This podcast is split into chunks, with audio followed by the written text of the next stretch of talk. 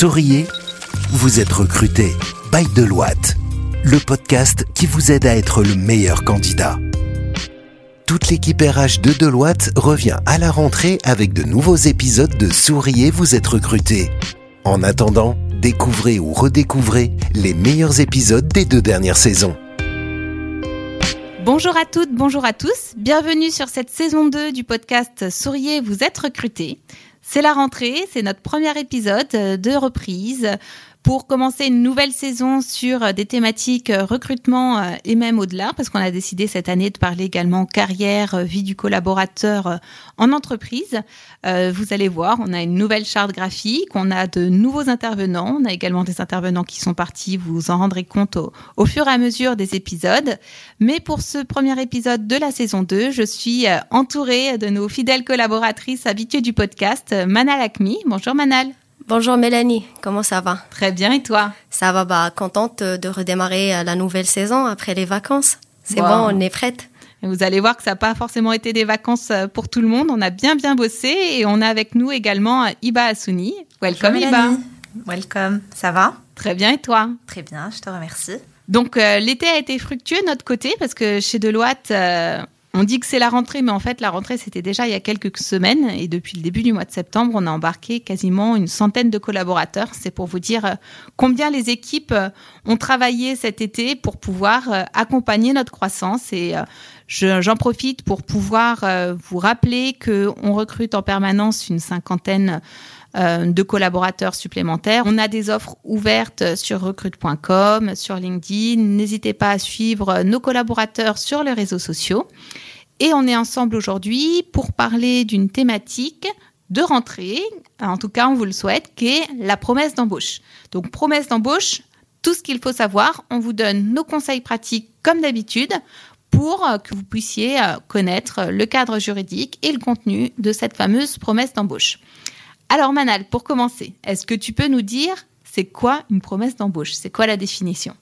Alors, déjà pour euh, bien euh, expliquer ça, c'est que euh, à la fin d'un processus de recrutement généralement, on valide une personne.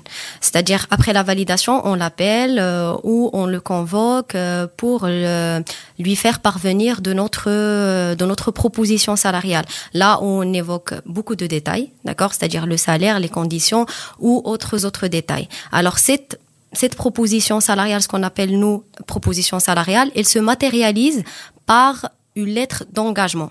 Donc c'est un document écrit et c'est la promesse d'embauche. Donc il n'est pas systématique, mais généralement le futur salarié, il le demande et même l'employeur, il est dans l'obligation de présenter cette lettre d'engagement. Pourquoi? C'est pour deux raisons.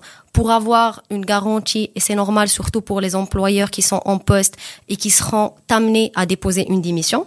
Donc ils auront une lettre d'engagement euh, signée de la part de la DRH et pour le recruteur aussi parce qu'il a un poste vacant à, occuper et euh, une fois la lettre d'engagement signée de la part du salarié, on est rassuré que la personne elle va venir. Donc euh, c'est tout simplement ça. Donc pour avoir une définition très basique, c'est un document écrit qui englobe l'ensemble des informations évoquées lors de la proposition salariale. Bah, merci beaucoup. Donc effectivement en fait c'est pas systématique et ça vous permet surtout de pouvoir démissionner en toute confiance parce que vous savez que l'employeur que vous allez rejoindre s'est engagé à vous recruter avec des éléments qu'on va vous détailler. Et effectivement, c'est pas systématique. Euh, chez Deloitte, on le fait tout le temps, mais euh, dans d'autres structures, euh, bah, pour les stagiaires, pour les gens qui sont sans poste, on peut directement passer au contrat de travail qu'un voilà, qui a plus de poids juridiquement que la lettre d'engagement. Euh, chez nous, on le fait, mais euh, c'est pas systématique. Et encore une fois, ça vous permet de démissionner en toute sérénité.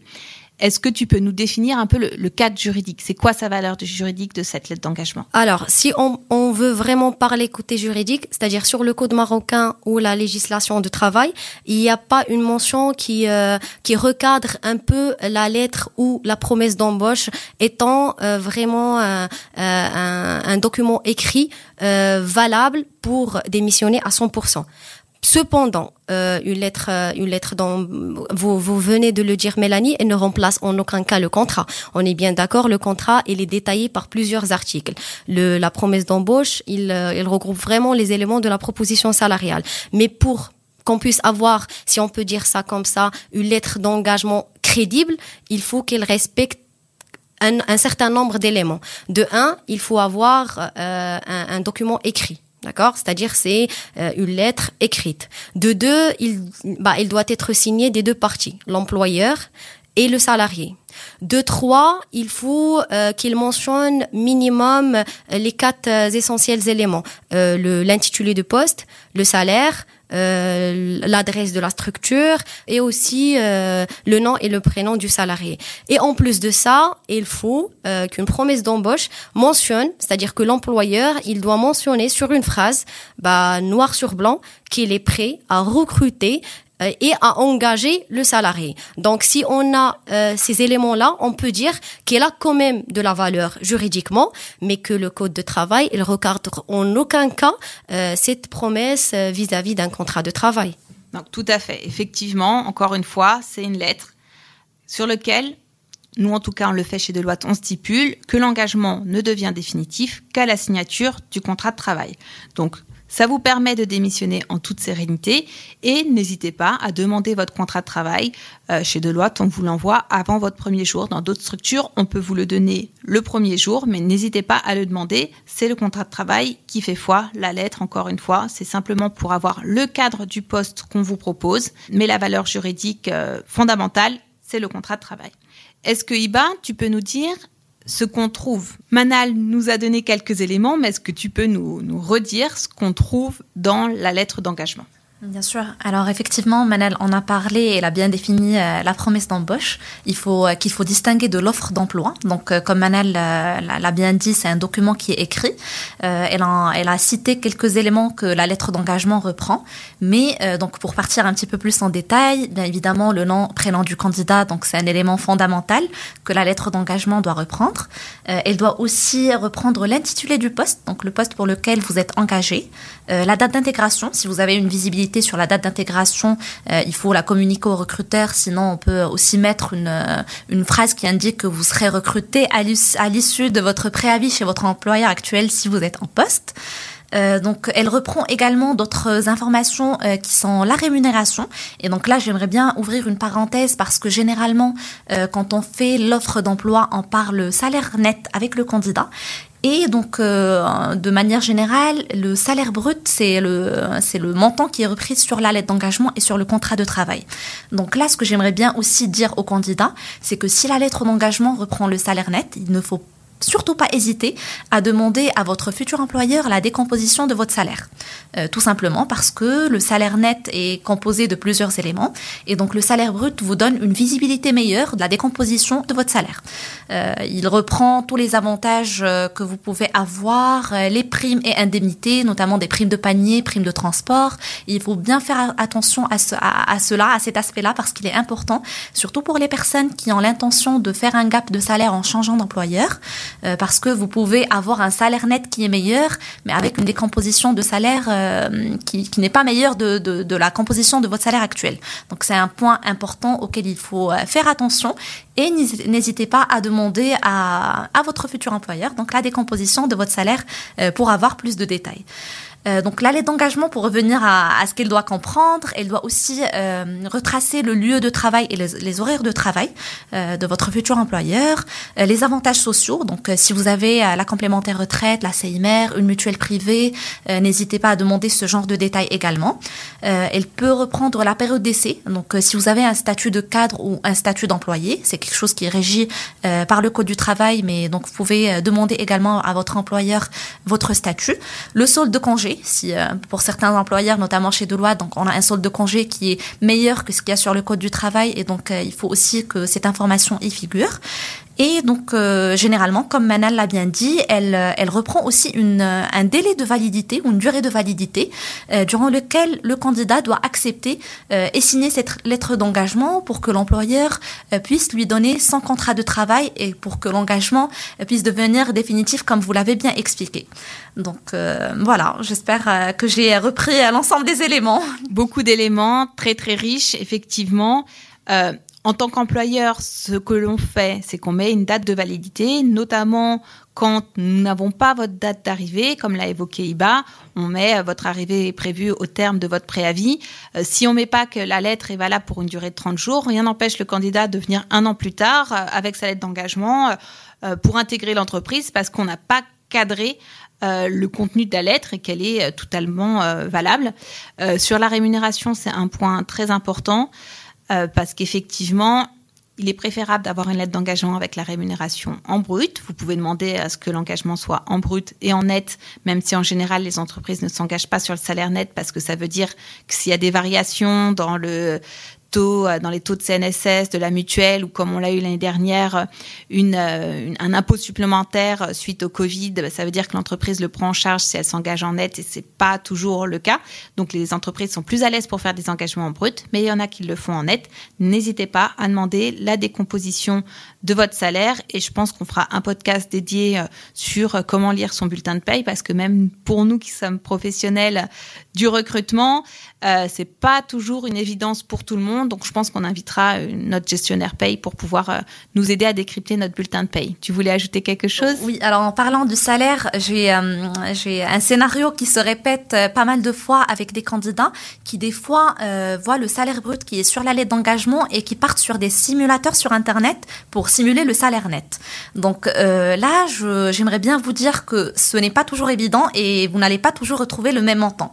Donc à ce moment-là, n'hésitez pas à reprendre contact avec votre recruteur, à lui demander euh, de vous expliquer la décomposition de votre salaire, parce qu'il est tout à fait normal de ne pas trouver le même montant en net sur les simulateurs Internet. Donc c'était le point que, que je voulais aborder également. Oui, tout à fait. Ça dépend de différents éléments, le taux de mutuelle, euh, l'imposition, la CNSS, c'est pour tout le monde pareil, mais est-ce que vous avez une mutuelle complémentaire ou pas? À combien? Les accessoires du salaire imposables, cotisables?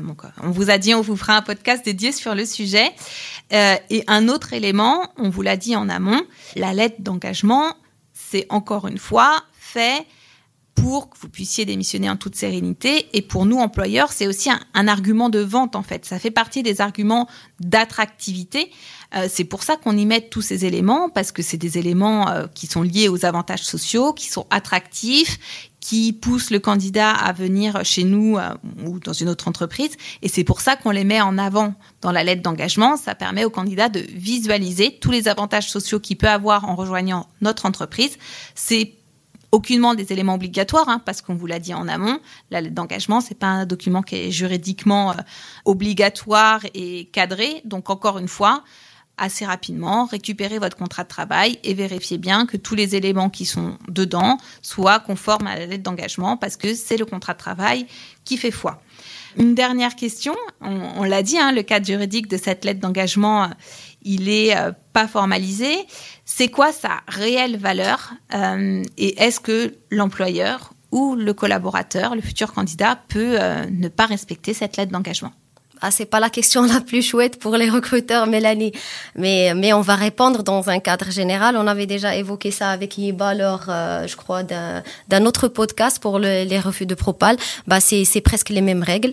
On peut, oui, on peut se rétracter d'une promesse d'embauche. C'est pour cela, comme vous l'avez évoqué avec Yiba, il faut toujours mentionner, soit d'une façon écrite ou orale, un délai de réponse.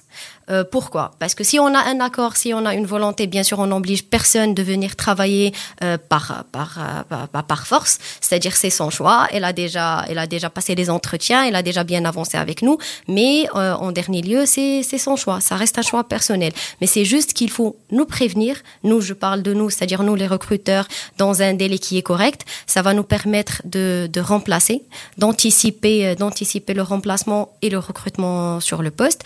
Donc, c'est une sorte de garantie euh, pour nous. Euh, le salarié aussi pour lui, ça, il gardera une image qui est clean au sein de la boîte, c'est-à-dire s'il il refuse, c'est pas forcément qu'il est blacklisté, c'est-à-dire au sein de, au sein de la société. La fameuse blacklist de Manal. non, c'est ça, c'est pas qu'il est blacklisté, je, je, le répète à chaque fois parce que j'avais déjà des, des, des, exemples pareils, c'est-à-dire dans le passé, quelqu'un qui a refusé une propale parce qu'il n'est pas, euh, pas satisfait, c'est-à-dire que le poste proposé n'était pas à 100% en adéquation avec ce qu'il cherchait. Par la suite, on, on, on l'a proposé sur un autre processus de recrutement et aujourd'hui, il est avec nous.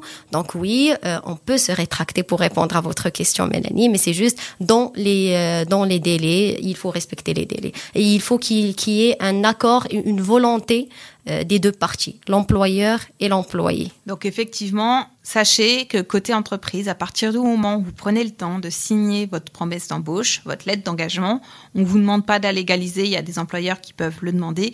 On compte sur vous, on commence à créer vos matricules, à rédiger votre contrat de travail, on a une date d'arrivée, on vous staffe sur un projet, donc on compte sur vous. Euh, et si vous avez des doutes, bah, ne la signez pas et faites patienter votre recruteur. Au moins, c'est plus clair. Mais à partir du moment où vous signez, vous retournez la lettre d'engagement, on compte sur vous. On va finir sur cette note euh, positive en espérant euh, multiplier les lettres d'engagement et les contrats de travail pour les futurs collaborateurs, vous voir éventuellement rejoindre euh, prochainement notre structure. Merci beaucoup Manal. Merci Mélanie. Merci beaucoup Iba. Merci à toi. Donc encore une fois, bienvenue sur cette saison 2. pour booster au maximum la visibilité de notre podcast, n'hésitez pas à nous noter sur les plateformes de podcast, à mettre 5 étoiles de préférence, à nous mettre un commentaire à suivre notre équipe sur LinkedIn. Et je vous dis à la semaine prochaine pour un nouvel épisode qui sera animé par euh, Najla Ben Sliman, récente senior manager dans l'équipe. Donc elle a pris un grade supplémentaire, Najla.